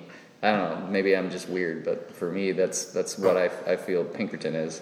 Yeah, well, I, I was always I always used to say that uh, that when Weezer eventually starts putting out like greatest hits albums, they are they will literally be the greatest hits because uh, besides from it'll be all the best tracks from Blue Album, Pinkerton. Then it'll be like the one to maybe three best tracks for um, from every album afterwards. and that's what separates those two albums from every album they made every single song on those first two albums is great there is not a single one where i hit the skip button not a single one whereas those other ones i can take or leave some songs on them Yep, like uh, even Green Album, which I hated. Well, what was it like? Uh, Island, the Sun. I like that, mm-hmm. even though it was kind of boring. Do do do. It's a pop song, and that's, I mean, he, he definitely became very proficient at writing pop songs, but there's only so far you can go if you're not breaking new ground in the pop song Yeah, my- field. Yeah, my my personal uh, fa- favorite post Blue Album, post Pinkerton is uh, Make Believe. That's a good one, yeah. Yeah, I I do a few things. Uh, one, the real superficial reason is their their song Beverly Hills, which is a terrible song out and out. Like when I It's a talk good pop song, though. Oh God. Well, remember how I said that I think Rivers could be too try hardy at times? Mm-hmm. This is what I mean by the lyrics, like, you know, where I come from isn't all that great. My automobile is a piece of crap. My fashion sense is a little whack. I'm like, oh fuck you. it's like a 16 year old wrote those lyrics. I know that's the thing, but I remember because I was working at a. I won't say the name of it because I got fired from there. My first real job ever. It's at a local family market here in Alpena. Totally not across from the bowling alley. Yeah, but I remember because of course we'd have the Bay on, and I fucking, we all fucking hate that radio station even to this day. So uh, all the crappy songs they would play, and this was like my last year of high school. I would always get happy whenever they played Beverly Hills, because like I know it's a crappy Weezer song, but it's good compared to the other shit on here. So that's pretty good. Can we take a quick break and then talk about radio in a second? Uh, sure. Okay. Because I really gotta use the restroom. Is that Alright. possible on there? Can Oh, pause yeah. it or? Oh yeah, this will actually give me a chance to like cut out and put like a middle song in there. Ah, cool. I might All to provide you some sort of old, uh, like, song from back in the, the LP. All right, folks, uh, we'll be right back. I want my chubby right here, right now.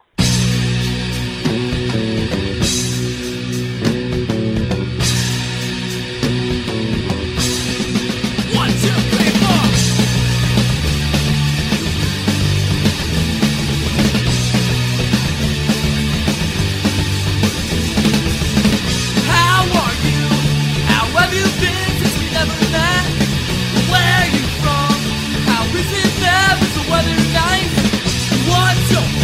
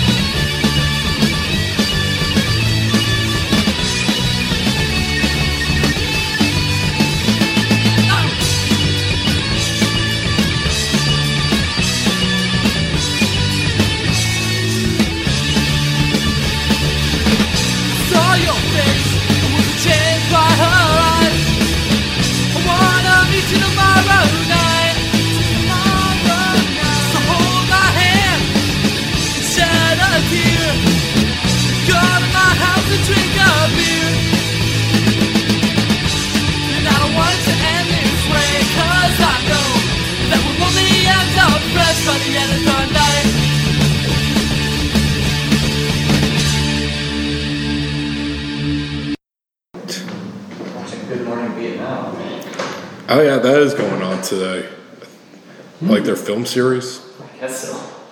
There's like three people watching it. Oh, Alpena, you only get three people for your big events. And we're back. Okay, uh, I guess continue quickly with uh, Make Believe, my favorite album. Okay, but aside from Beverly Hills, I really do like kind of the darker tone of the album. You know, that does kind of make some of the songs all kind of sound the same, but you know, take what you can get.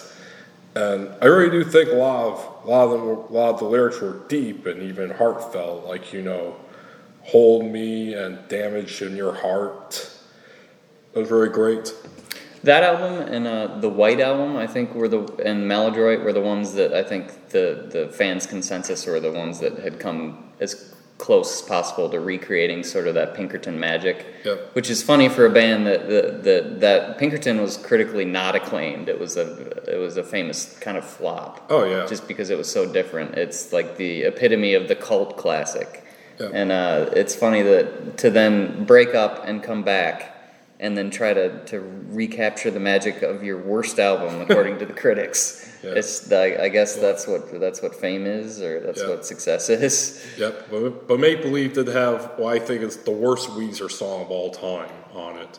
It's a little song called "We Are All on Drugs." Oh yeah, oh my God! Please tell me uh, you agree with that's a terrible song. Yeah, yep. I, that or I'm I'm really never been a fan of Hash Pipe, even though I love the music for it. But I just like for some reason that that's one of the ones where like if if it came on and I had my choice, the skip button's getting hit. Well, well, basically, with "We Are All on Drugs," a few things. One is an anti-drug song, Mm-hmm. like purely anti-drug, not like you're writing a song about how shitty your life is on drugs. Those are cool, but doing just a totally anti-drug one, bad. Second, the origin. Remember how you mentioned that you know Weezer should just like, no, not Weezer, River should just kind of like relax and like take a nap, then like a song come to his head. Not in this instance. Nope. Because apparently, I guess the origin is like Rivers was like living in some apartment in Hollywood or some shit. He was sleeping, and there was like a club next door where like the neon sign was like flashing through his window. He apparently then woke up, saw the sign, then thought, "We are all on drugs." I'm like, "Oh my god, that's your origin story for Yeah. this fucking song." Yeah, ugh. that's why it's. Uh, And then, of I course, find the it hard. terrible, the terrible lyrics like, "You think you're really cool when you show up late for school when you're on drugs." Uh, th- when you say it, it's even worse because it's just like uh, there's no there's no veneer of you know Cu- Rivers Cuomo cool to like I make know. it seem not so lame. like, you put on your headphones and you get into the zone when you're on drugs. Like, oh, Will sound like lyrics that I would write because I'm famously bad at, at writing lyrics. yeah. And I've kind of been getting back into it, along with just poetry in general. I can write essays. Like, give me an essay. Give me a topic you want an essay written about. Uh, I'm fine, but like, What what Weezer can do to become good again? yeah, to make Weezer great again. Oh, there we go. Uh, But okay, uh, okay, their latest album is the White Album. Have you listened to it? I think once. Uh, I think uh, Rolling Stone was pimping it as like the the coolest Weezer album to come out in a while. So Oh. Yeah. I think uh, The, the most I've heard of it was uh, the Needle Drop, aka Anthony Fantano, the best teeth in the game. Hmm. Actually rated rated like I think the song "Summer Girls" one of the worst singles of 2017. uh, I can see that. Yeah. So you think? Okay, I guess to close out this part of the conversation, can Weezer ever be great again? Not without Matt Sharp. Not without him. Not without the old bass player. I feel like he was the, the jelly to Rivers' peanut butter.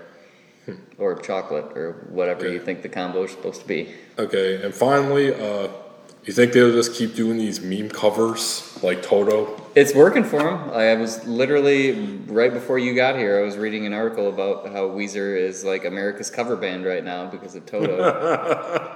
and uh, over, it, it's funny because at work we listened to this Pandora station, and these songs kept coming on, and they were like this bland rock song, and I just kept thinking, "Is this Weezer? Is this a Weezer song?" Because I can't tell. Someone save me. That's bad when like the first thing you think of when you hear a shitty, boring song is this one of my favorite bands? Uh, don't get me started. The funny thing was, after the the the may may or may not have been Weezer song, a song by a guy from Alpena came on the the Pandora station. The this guy that I used to play with back in the day, John Visger. We were in a band called Patterns in Paris. We were in a bunch of bands together, AV Club and uh, Honesty in the Auto Industry, the Minton State. But he has a solo project called Absofacto, and uh, he's real big on Spotify. He's got lots of really, really good tracks. And Wait, um, wait, what was his name again? uh, John Visger, he was the Oh. lead singer of Mason Proper. Oh, this is a good segue. And uh, yeah, so I'm washing dishes or doing something, and I heard his voice because I know his voice, and I heard guitar licks that sound just like the way he plays guitar. And I don't have Shazam on my phone, but I didn't need Shazam to tell me that. Yep, that's that's a new Absofacto track Yep. on the Pandora station. And I wa- I remember walking into the prep room. I'm like, "Hey man, I used to play with this guy on the radio," and the guy was just like, "Who cares?" And just kept chopping stuff. Yeah, sure Like I just cool story broed Yeah, myself. Sure, sure, Uh, sure you did, Vic. uh, That's- delusions. Yeah, uh, that's another thing. I, I think when I first first uh, met you through online, actually, I think I learned this fact through uh, Wikipedia. Actually, is that uh, you were a former member member of Mason Proper. Tell Right. us uh, what who who were Mason Proper? So the original members started in a band called AV Club. The drummer was named Sam Gould, and uh, John and him must not have got along or something. So they needed a new drummer, and I was kind of a new, unproven, somewhat untalented drummer. So I was drumming for AV Club for a little bit, and then uh, I didn't work out, so they went back to Sam. And uh, so the original members of that band were uh, Brian Konachek on lead guitar, John Visger on rhythm guitar and singing, Pat Stafford on bass, and then Sam was the drummer and I was the drummer. And then when AV Club ended, uh, there was another band that we were same members, but with me back on drums called Honesty in the Auto Industry. That was one of my favorite ever bands to be in. It was like a Nintendo core band. So John played synth keyboard and sang, and then it was everybody else on the same uh, instruments.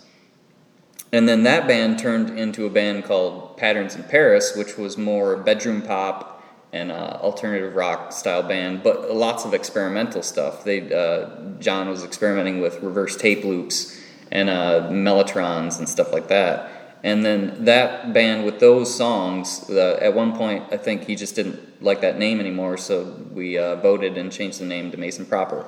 I left the band probably a week after the name change.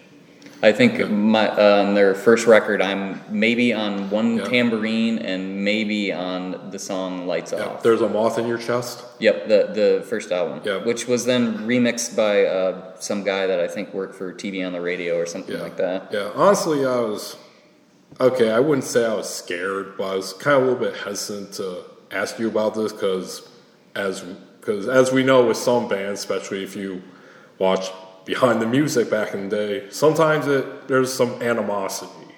So I didn't know if this was like something you would want to talk about. No, abs- I, absolutely. I, I love John to death and will always like his music. That's why when I was washing dishes and I heard uh, an, Yeah. abso, an obvious Absofacto track, I was like, good for him. There was one night I was driving home and uh, I was listening to NPR, and they played one of my favorite songs by him. It's called uh, "Dissolve." That came on the radio, and I yelled. I was just like, "Yes, this is amazing!"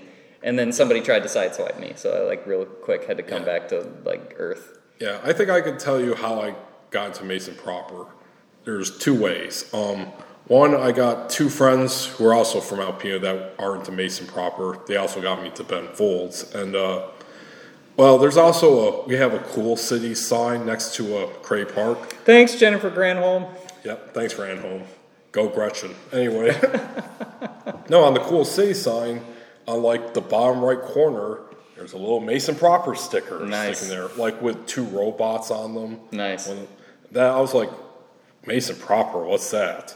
So I like looked it up, and I found out like, I think I found their Wikipedia entry, and it said like they are a band from Alpena, Michigan, and I was just like, oh, because growing up in Alpena, I here's my sad, sad origin story. Well, no, not really. It's just when, when I grew up in Alpena, I just found it really culturally isolating, and uh, unlike a lot of places, like like say Chicago or New York, you know, it does seem like there's a lot of like real hometown heroes that like really made it big. And that's the thing when I looked up Mason proper, when I followed their, what I read up on their timeline, you know, they started here, then they moved to Ann Arbor and got big, put out like two big albums, you know, if There's a Moth in Your Chest, and my favorite, Olly Olly Oxen Free. Then they broke up, and now doing all their separate projects. I feel like I saw Brian in, at the Black Sheep probably maybe five or six years ago. I'm not sure if he's still playing with anybody. Yeah, I'm about to say, uh, I completely lost track of Pat Stafford, the original bass player. I know Matt Thompson. I see him on Facebook every once in a while. I think he travels a lot. I don't know if he still plays music, but John is definitely. I think he has won um, the uh, the John Lennon songwriting contest. Like that dude wakes up every morning. I feel like and writes twelve songs, which is probably not the truth, but this is the way that like I feel. Like he is even when we were working on the album and stuff like that, like he just had a, a backlog of song after song after song after song. So if something didn't work, that we'll find something else. Like he just had a ton of songs. yeah, yeah, Olly Olly Oxen Free is one of those albums, kind of like Pinkerton Blue I was album. you just took the words right out of my that mouth. that I love all the songs too. Particularly, my first real Mason Proper song that really got me into them was "From Point A to Point B." Yep, yep. That's a great one. Then you know I saw a music video for Fog, Mm-hmm. and I think my current, I guess say current because uh, I kind of switched from now again. Favorite song from them is "Outdragging the River." yeah, that's So- a really good one. Yep. So much that uh, my first novel, Animaki, I actually included, you know, I think I'm through with the fighting. You know, that part as like kind of like the beginning of the novel. I actually wanted to call it that, you know, I think I'm through with the fighting, but then I was like, oh, wait, they're kind of a big band. Could they sue me for copyright here? I don't think so because it's not, it, and I don't think it's a direct quote. But then again, who knows? Yeah. Copyright, like you can copyright a song that sounds like another song, kind of. Yeah. It's in the same key. I guess that's what happened to Robin Thicke and Pharrell about that. Oh, God, that one. The- from the the people from Marvin Gaye's estate or Yeah, whatever. yeah, but uh, but but yeah, uh, I would say Mason Proper Two is one of those bands that I really, really, really wish I would have seen live, and I've had my chances when I was like, look up some of their shows on YouTube, of course. They played here a couple of times. I think Mm-hmm. They like, played at the college. Yeah, college. some really good uh, pictures from yeah, the art in the loft and uh, the bar that's now called the Black Sheep when Mm-hmm. something else. Yeah, and it was all during that time when I was like in Alpena, I think like 2007, 2008. And I knew nothing about them. And God, I was just, I'm just so fucking bummed, even to this day. I'm currently crying into my dick right now Uh, over you're crying, missing them. crying while you're listening to Olly Olly Oxen Free. Yeah, uh, I never got to see them when I was just getting into my twenties. Well, John, uh, he's uh, he's got stage presence for days. Like he can he can definitely lead a room, for sure. Yeah. Um, I feel like their second album is very much like Pinkerton in that I didn't know what to make of it at first because it was different and they they had gone in a very, very, Oh, I wouldn't yeah. even say different direction, but just com- continued to experiment and do new crazy stuff. And like the first time I listened to it, I'm like, eh, I don't know if I like it. And then the second time, I'm like, eh, it's pretty good. And then the third time, I was like, yep, that's that's what I like. I like Oh, that. Yeah, so, uh, okay, we talked about John with his side projects. Uh, what are the other guys doing? Well, you know? Um, I don't know if any of them are still playing music. John himself just has several side projects. For a while, he and Brian had a side project called Hollow and Akimbo, and Yep, those I've- are I've actually some of my favorite songs that John has done. Are those Hollow and Akimbo tracks? There's a couple of them that I will listen to on repeat forever. They're just great.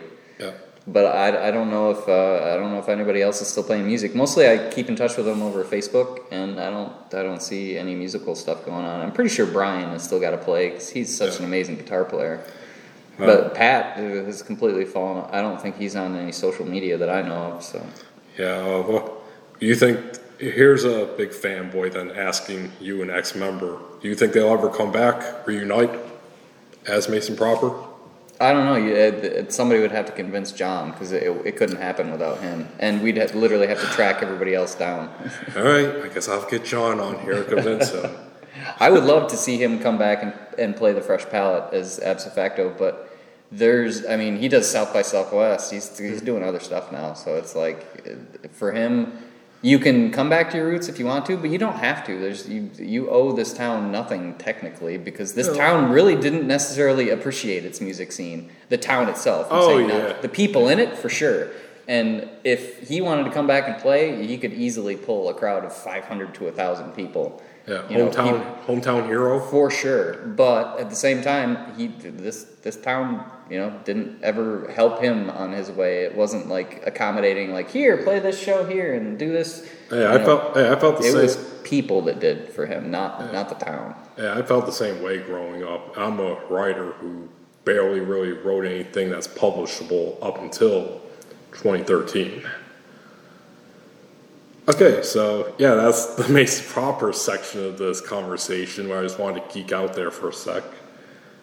All right, uh, final one. Okay, you've uh, you obviously mentioned, you know, we obviously talked about you know your musical career, the bands you've been in, the instruments you played, but you also have a side where you do a lot of recordings, a lot of production, and you used to have a radio show. I used to uh, be a volunteer for a radio station called uh, WXTF LP, which was the first low power FM station granted an FCC license in the state of Michigan when they opened up the licenses. There is another one in Hillman called WXHR, Hillman Radio. But uh, WTF was the first. I happened to meet somebody that was affiliated with a project called the Alcona Music Project, and they were getting together, and everybody was practicing in anticipation of you know forming a radio station. And a, a very famous and successful uh, DJ from the West Coast had retired here, and uh, and had all the equipment to do it, and had the know-how to apply to the FCC, and had a dream and wanted to start it, and did and I was just um, lucky enough to fall in with the right people at the right time. And for me, I started off um, dabbling in the news and weather, playing with a little uh, the robot voice on a Mac computer, which then the founder of the station, Dave, took that over and turned into an entire character because he had had enough of hearing his own voice, like on you know big, huge radio stations. So he liked to talk anonymously to the robot, which worked out perfect for everybody. Hmm. He was able to keep a small amount of distance from it. Because yeah, I'm pretty sure he actually has stalkers and stuff like that. Like I didn't hear all the stories, but he, he- Stalkers? he's in the Broadcast Hall of Fame. So Oh, really? Yeah, he was the main drive time DJ. I think in both Chicago. I think there is a day in his honor in San Francisco. Like he's the real deal. And now he's up here. Well, he was up here, but he has since moved back to uh, I think California. Okay. He wanted to go someplace with actual culture and, and you know nice restaurants and stuff like that. Well, he doesn't like, you know, the really isolated. He did for a while. environment, He, he did for a while, but after a while you might get lonely. It's And- like, yeah, holy shit. So yeah, I fell in with the right people at the right time, and uh, Yeah, dabbling in the new, in the news and weather for a little bit, and then I really have always been interested in the music scene up here. and Bandcamp had every uh, you know track from any band in Michigan you'd ever want. So I started trolling Bandcamp like six, seven, eight hours a day, finding What what years were this? this. Uh, I I don't uh, I don't remember. It was probably 15, 16, something like that. 2015, Oh, okay. 2016. Um, but yeah, I just would find good Michigan bands and, and put them all on a playlist and try to. I wasn't as big about talking about like their history and where the, and what other bands they were in, unless I knew a lot about it. Mostly, I just tried to expose Northeast Michigan to as much Michigan-made music as possible. And the show had gone under you know several different names. Sometimes it was called the Local Music Radio or Other times it was called Music from the Mitten. My DJ name was DJ Jazzy Jew, so sometimes I called it Je- Jezzy Jew. Jazzy Jew because that's Okay. my nickname. You know what? Let, let's settle this right right now once and for all. Are you Jewish? I am not a practicing Jew, but I have Jews in my family, which I mistakenly, during my early days of high school, told to some upperclassmen, and Ooh. it stuck. So yeah. Ah, okay. Because again, to go back to some old photos, you you always joke about Weezer being Jewish or having fetal alcohol syndrome.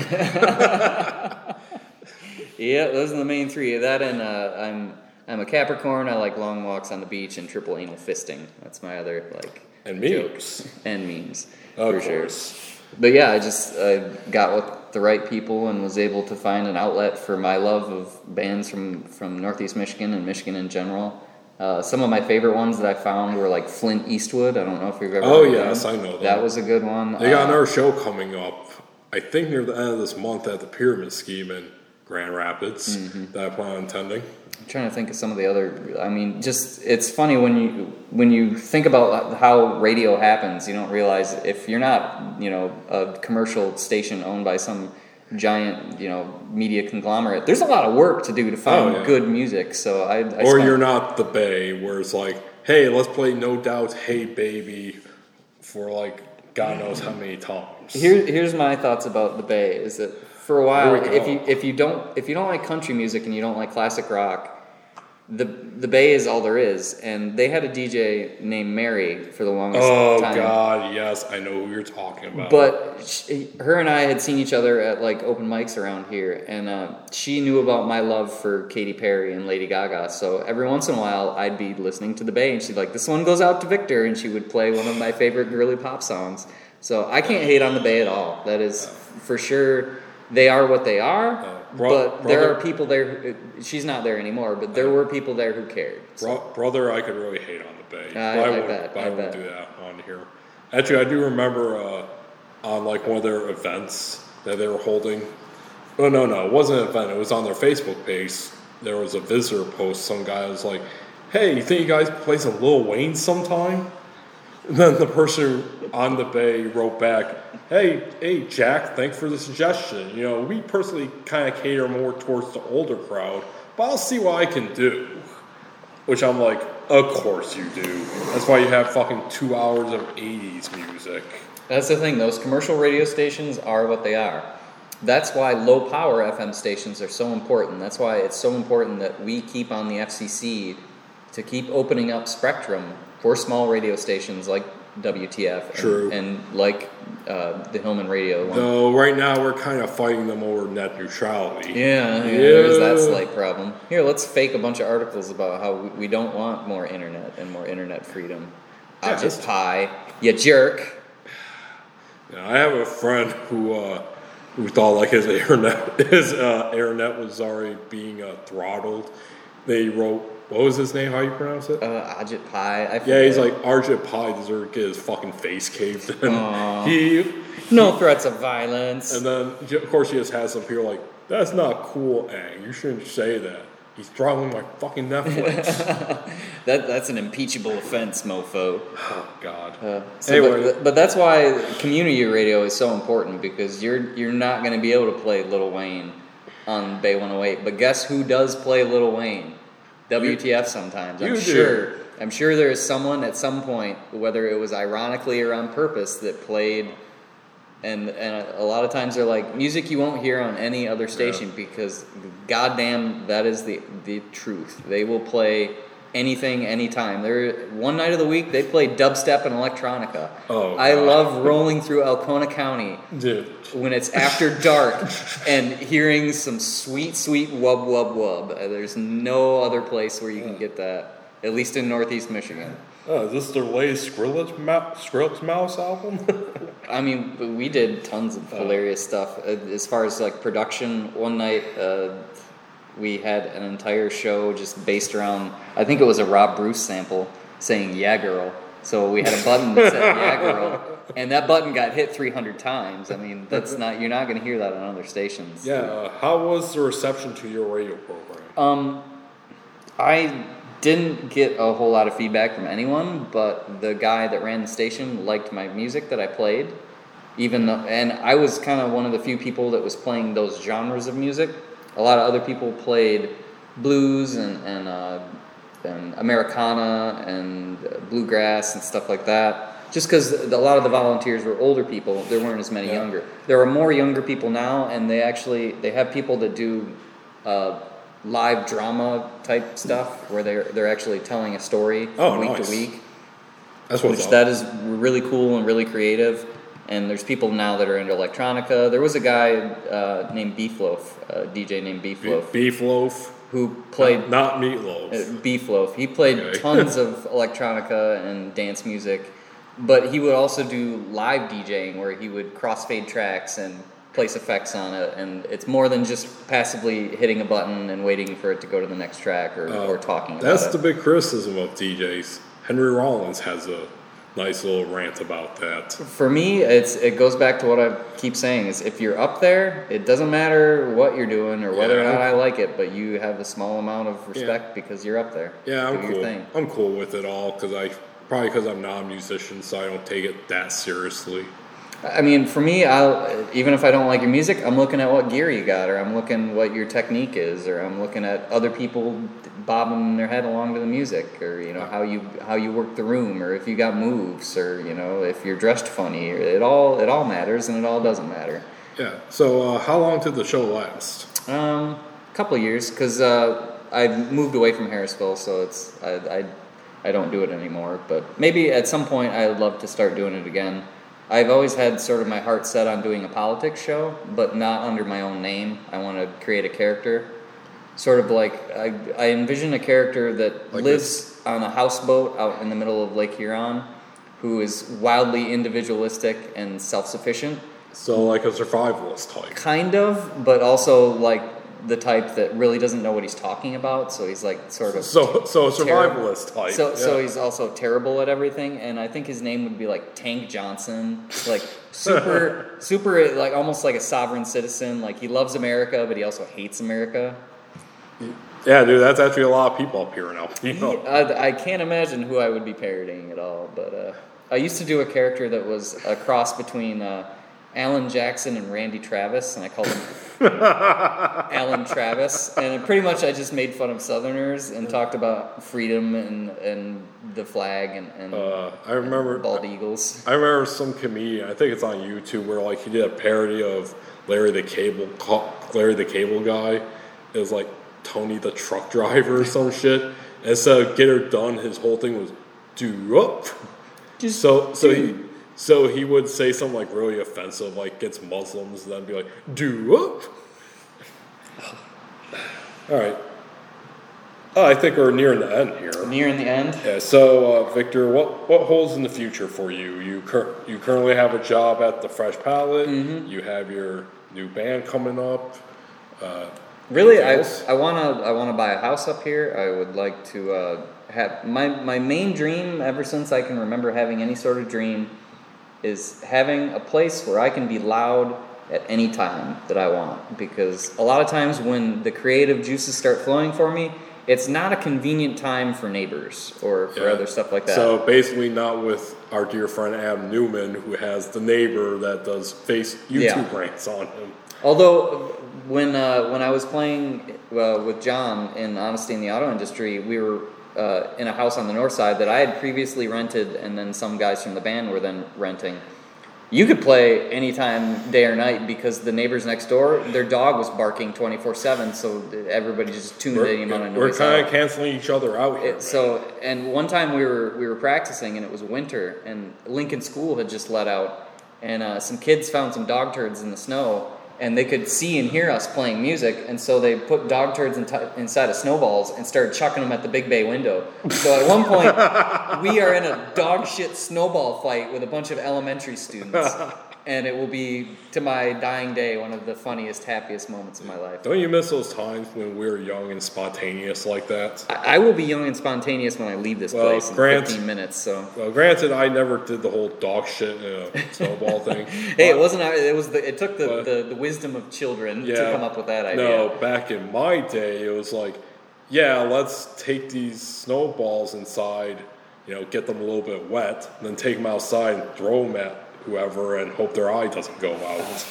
I did dumb stuff as a kid, like where we would make the giant snow boulders and we just block side streets.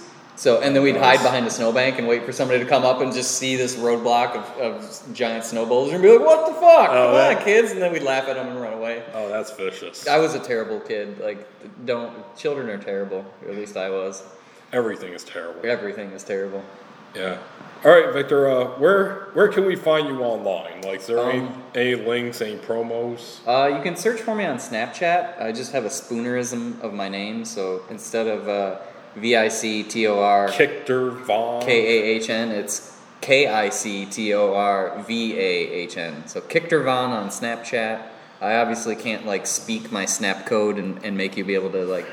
Um, I think I'm Kichter Von on Twitter too, but I never use it. Um, I'm kind of private on my Facebook just because it's under my own name and it- it's all my friends. So So you don't want me linking that in the comments so everyone can see your fresh memes. Um, I mean, you could, but if I don't know them, I might not friend them. But I, I might at the same time if the, if we have mutual friends, which Yeah. we probably will. So feel free to. You can probably link my Facebook, which I think is just VictorKahn.free or something like that. Yeah. But yeah, other than And, that, and I, you do have a SoundCloud. I do have a SoundCloud, and that's just SoundCloud slash Victor underscore Kahn. I'm pretty sure something like that. I used to have a YouTube channel, and I used to make videos with Adam Newman. Like we did parodies of anti-drug commercials. Someday, when I get a nice, you know, place again and I have money, I'm gonna start making silly meme videos Wait. again. I finally remembered the name quickly. Uh, Adam's neighbor. His name isn't John Picker, is it? I'm not sure. I don't know. Oh God. Oh. You'd have to ask Adam, but uh, there's a good that's a good. That's a good point. I should. I should try to get Adam on here again. He's a busy man, and he does have a daughter, so you'd have to pick his time. But Adam will figure something out if you're Yeah, listening. I'd be interested in listening to Adam talk about whatever for an hour or two. All right. Well, I guess that's the show. Uh, thanks for everyone for listening. Thank you, Victor, for being on. Thank you for listening to me ramble for however long this was. Normally, when I ramble, people tune out and walk away. Yep. I would love to have you back on if you're ever interested. Anytime, anytime, and any topic, because I love talking about politics, I love talking about memes, and I love just talking. So Yeah, we should do that again sometime. I'm definitely excited for that. It shall be arranged. Sweet. All right, everyone. Uh, thanks for listening. You can check out all of Victor's stuff, which I'll link in the comments section. You can check out everything about me on my official website, garretschuelke.tumblr.com. I'm on Twitter. I'm on Facebook, YouTube. You know, if you search my name, you will probably find me one way or another. Oh, and we're also on Facebook. The Garret Schuelke podcast finally has a Facebook page. It's currently at 71 likes. Let's jack that up to like 75. I will help you with that. I will definitely link that. yep. You can find, you probably already downloaded this episode off the Internet Archive, but you can find all episodes there. And all episodes are now streaming on YouTube because I finally got a bug in my ass and decided to put that all up on there, which I probably should have done day one. All right, everyone. Thanks for listening. Have a good day. And here's the outro song.